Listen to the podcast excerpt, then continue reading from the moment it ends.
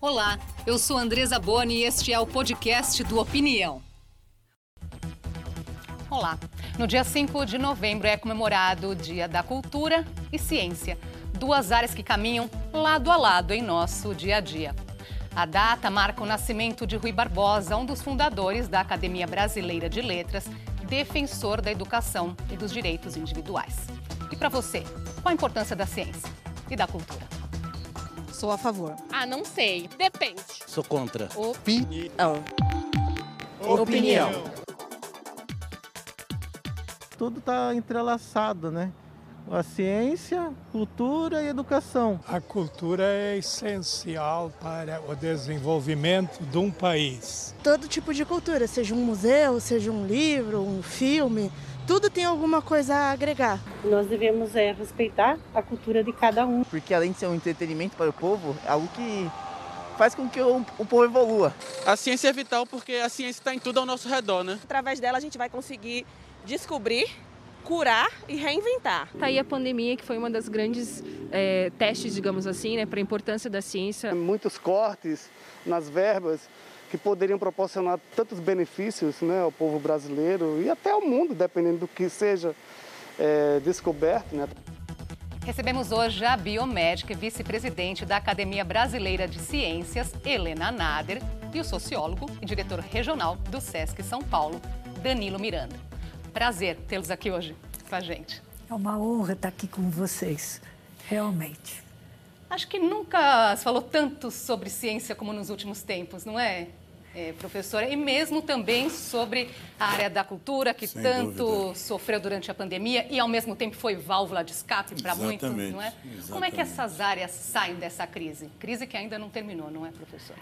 A, a crise financeira é uma coisa, né? mas a crise de credibilidade, eu acho que a pandemia trouxe a, o valor da ciência.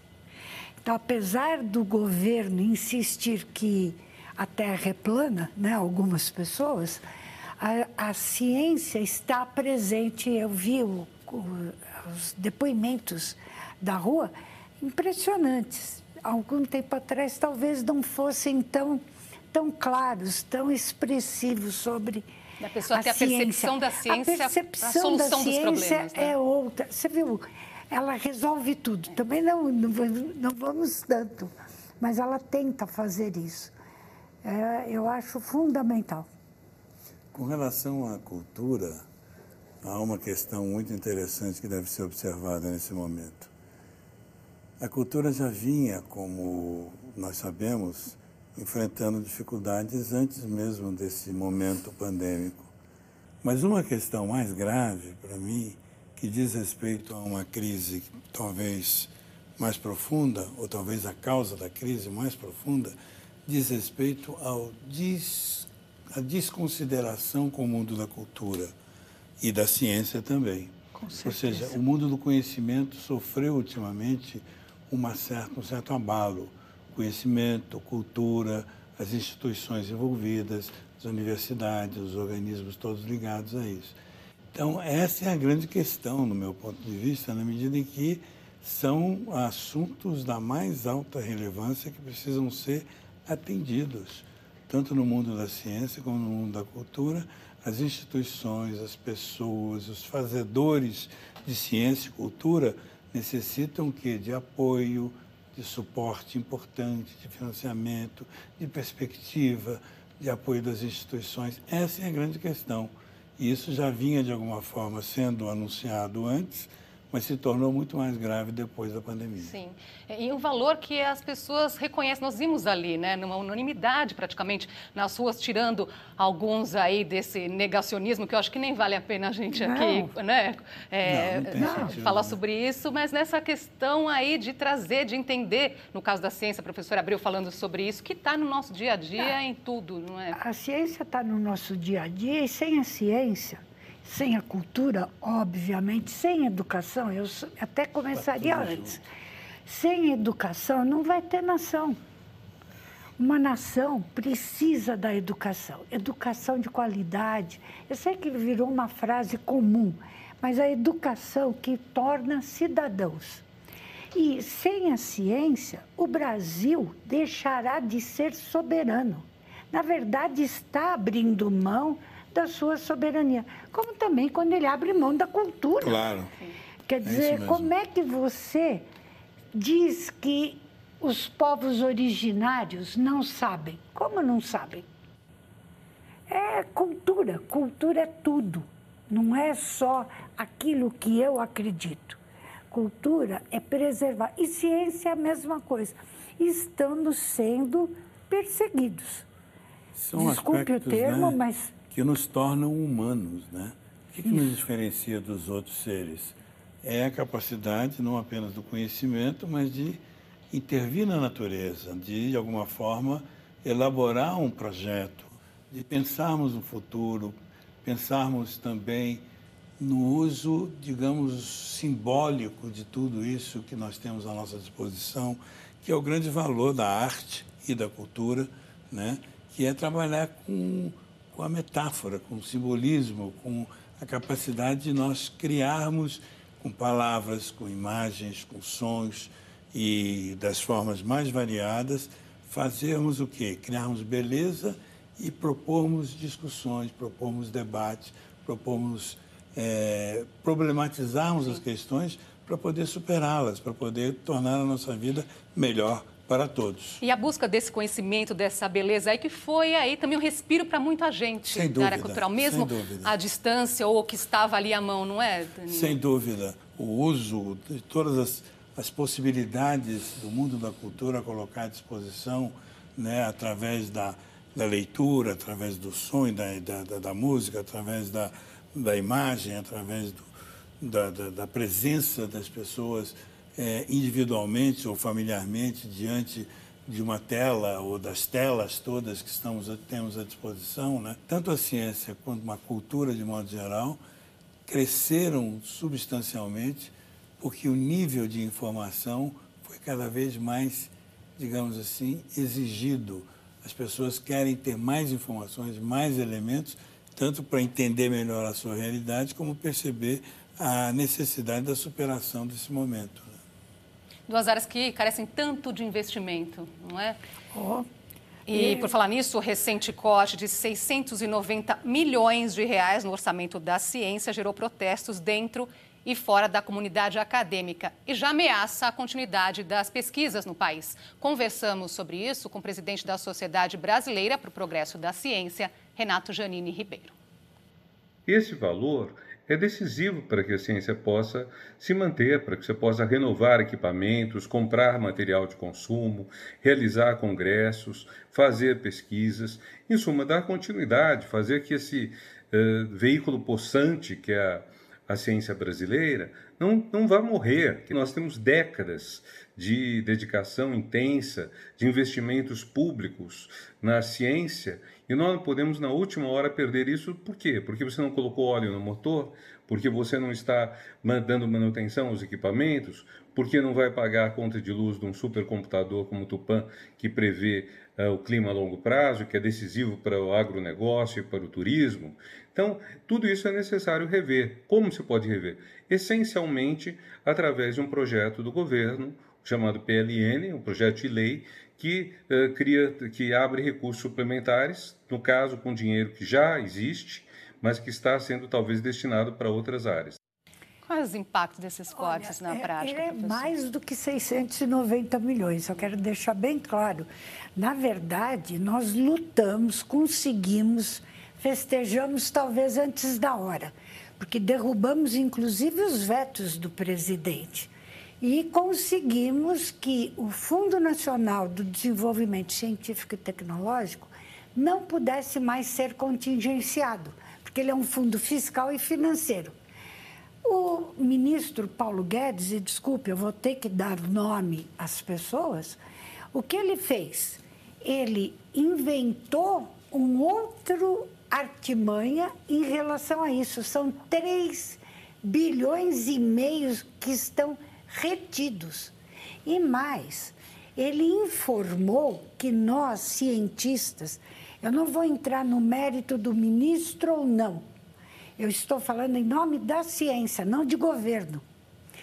O, o que, que aconteceu? Ele disse que nós não, os cientistas não sabem gastar. Desculpe, é uma palavra forte é que eu vou dizer, mentira. Porque o que ele liberou é o que não entra no teto de gastos. 3 bilhões e meio de reembolsáveis, que ele também sabe que a indústria não pega porque os juros é muito alto. Então você percebe jogo de palavras e de maldades.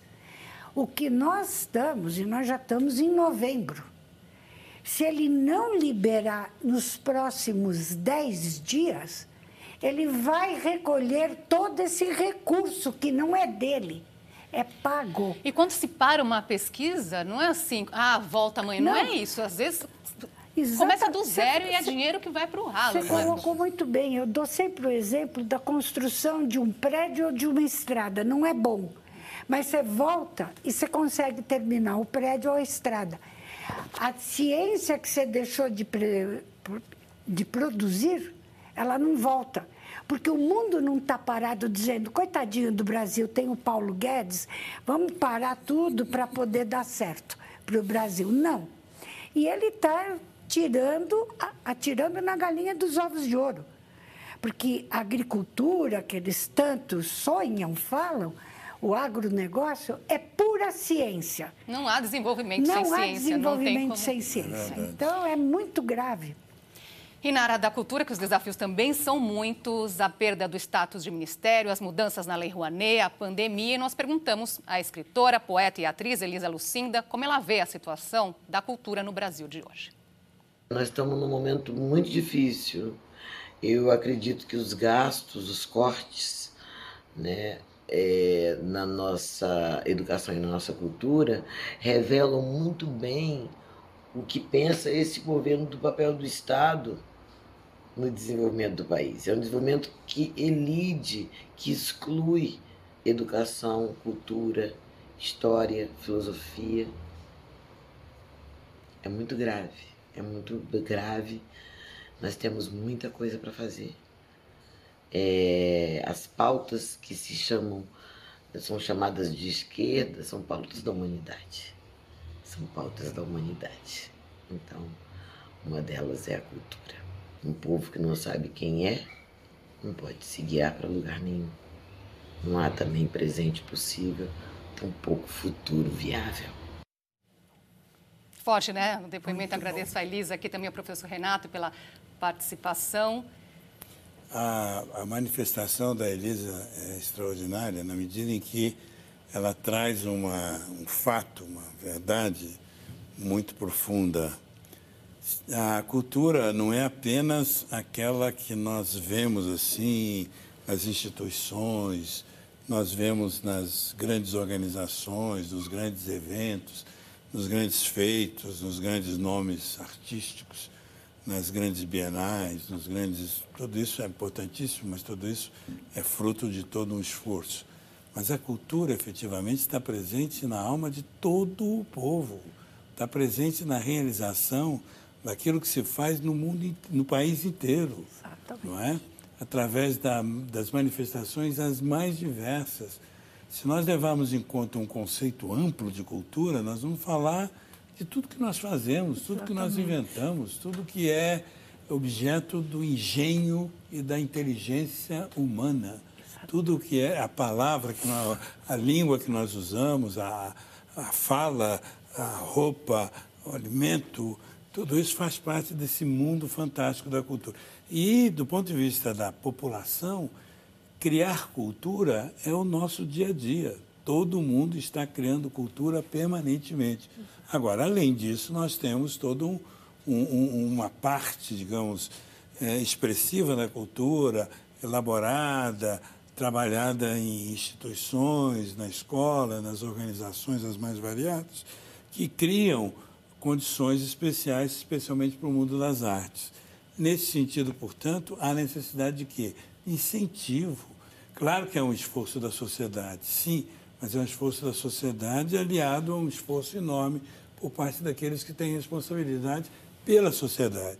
Então, abandonar a cultura é abandonar a si próprio. Não dar atenção à cultura e não dar atenção a própria população, a não dar atenção a si próprio. E claro que a ciência também faz parte desse grande, desse grande universo no qual nós estamos inseridos. Às vezes a gente entende a cultura apenas como uma questão das artes, não. do espetáculo, da participação dos artistas. Do entretenimento, é muito Do entretenimento. Além. Mas isso é parte da é. cultura, mas é pouco. Nós temos que entender a cultura como algo muito mais amplo, muito mais profundo. Então, qualquer projeto de país e de governo que tem a ver com identidade, tem a ver com afirmação de uma, de, um, de uma proposta nacional, tem que levar a cultura como essência, senão não está cumprindo o seu papel. Então, para mim, é muito claro que nós precisamos e torcemos para que esse quadro se altere. Falamos aqui no bloco anterior sobre os investimentos na área da ciência, da cultura aqui no Brasil, mas quando olhamos para outros países, como é que eles tratam a ciência? Olha, ah, de uma forma muito diferente. Quando você olha os investimentos que o governo tem tendência a chamar de gastos, eu vejo como investimento. Quando você está colocando um recurso que vai ter um retorno para a sociedade como um todo. Então, quando você olha países desenvolvidos e em desenvolvimento, todos aumentaram os recursos para a ciência durante e após, quer dizer, estamos caminhando para um término, se tudo correr bem, dessa pandemia. No Brasil, ao contrário, o Brasil cortou os recursos, já vinha numa queda e acentuou-se de forma muito forte nesses últimos tempos. E o que, que vai acontecer? O Brasil vai perder a competitividade industrial, já que falar em ciência eles não aceitam, competição industrial, produção. Ah, eu vou te dar um dado que para mim foi surpresa, porque desde estudante, né, lutei contra a ditadura, depois a luta por um país democrático. E nunca vi Banco Mundial, FMI, dizendo da importância de educação e ciência. Atualmente, eles estão falando isso. O relatório de outubro, que saiu, uma capa toda azul, todo mundo pode baixar da internet e vão ver lá.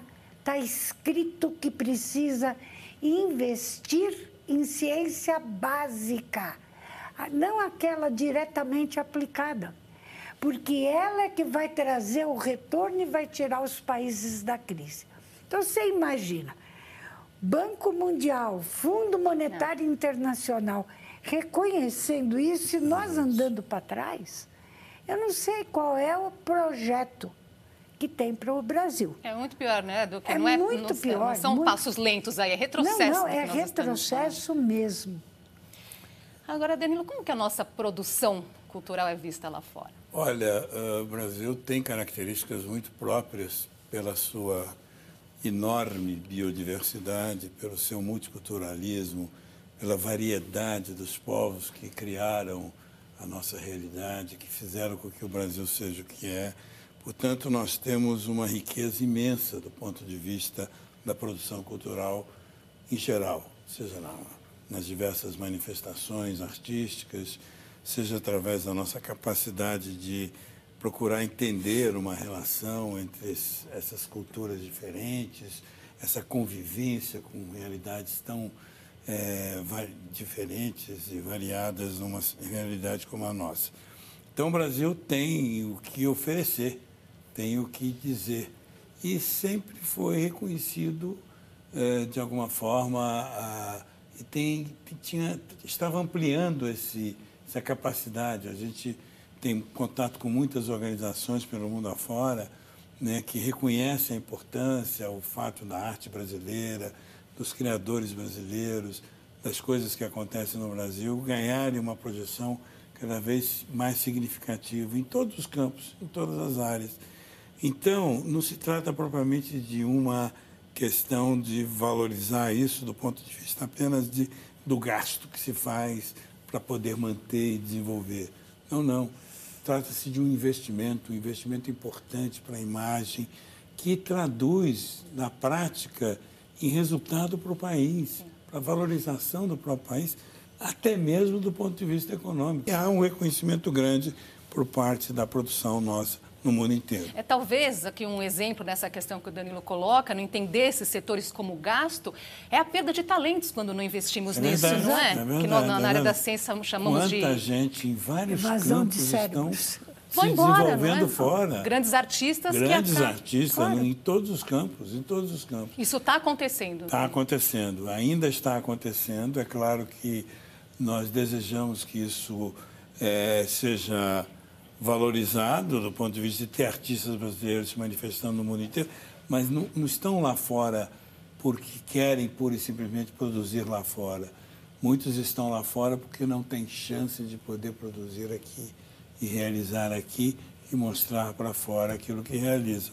Então, de fato, há uma, uma deficiência enorme por parte desse entendimento dessa, da importância da nossa presença no, no mundo inteiro, em todas as áreas, em todas as linhas da ação cultural. O que é muito triste, nessa, no É. caso dos cientistas que vão embora, né, na ciência que é chamada até de fuga de cérebros, não é? Pois é, mas você tem também não só a fuga de cérebros para fora, mas aqui dentro. A não valorização, a perda do valor ah, real das bolsas de pós-graduação. Muitos jovens brilhantes não estão mais optando por ciência. E o Brasil é um grande produtor de ciência de alta qualidade. Todo mundo lembra sempre da agricultura, petróleo, pré-sal. Quem achou foram cientistas brasileiros. O mundo dizia que era impossível. Mas eu vou te trazer um outro exemplo, que foram os cientistas brasileiros. Ah, o, Zika, ah, o vírus Zika, a microcefalia, foi, foram brasileiros. Era conhecido no mundo quem viu, quem relacionou, quem mostrou. Tudo feito aqui. Então, nós temos uma ciência brilhante. Eu acho que o país nem conhece tudo, né? esse governo que, que não enxerga a ciência, não enxerga a cultura, não enxerga o cidadão. Eu vejo desta É. forma. O, o- o grande fato que a professora coloca é esse trabalho que acaba sendo contra a própria nação, contra a própria população, não valorizando a ciência, não valorizando a cultura, não dando atenção ao interesse efetivo da população, você está, de alguma forma, prejudicando a própria identidade nacional. Exatamente. Esse é o grande risco que nós temos, né? Por isso, eu acho que é uma passagem, é um momento, um momento nefasto na nossa história, que será revertido eh, pelo que a gente observa, porque não é possível um país sobreviver dessa maneira. Então, nós teremos muita esperança de que isso mude o mais breve possível. Estamos chegando aqui ao final, então, nesse tom aí da esperança, vocês que estão aí nessas áreas, né, na área da cultura, da ciência, há tantos anos, que notícia a senhora gostaria de dar na área da ciência? Eu vou dizer o seguinte, para o jovem, principalmente, porque está nos assistindo, se eu tivesse que fazer tudo de novo, eu faria tudo igual. Então, eu acredito, nós somos resilientes, nada vai tirar a alegria de acreditar no país e de tentar mudar. Só isso. Voto de esperança. Eu realmente acredito e faria outra vez. Mas pode me chamar de burrinha, tudo bem. Já chamaram outros por aí. O avanço da Tá vacinação está aí para dizer isso, Tá né? aí, o quanto é o brasileiro, isso, né? E nós é que É estamos uma fazendo. resposta. É uma resposta. Realmente É uma acredito resposta. no Brasil. O Brasil é maior do que governos. É isso aí. Muito bom. Só palavrinha final. Olha, é, eu acho que nós temos realmente que valorizar esse, esse campo, essa esperança de transformar o nosso país, acreditar na população. Nós somos um país que temos que tem muita muito a oferecer, como eu disse agora há pouco, e é necessário nós tomarmos consciência disso, que ciência, cultura, conhecimento é fundamental para que a gente possa superar. E a educação é a que junta tudo isso de uma forma brilhante e nós precisamos valorizar a nossa educação, a verdadeira educação, a educação que realmente transforma, muda, melhora a vida das pessoas como a nossa principal meta. Para mim, a questão é essa. Nossa meta é melhorar a educação. Tão bom dividir vocês isso, essas palavras aí, não é? De que continuamos acreditando. É isso aí. Obrigada, professora, mais uma vez. Até uma próxima oportunidade. Danilo, obrigada por estar aqui com a Obrigado gente hoje. a vocês. Minha opinião fica por aqui. Muito obrigada pela sua companhia. Até a próxima.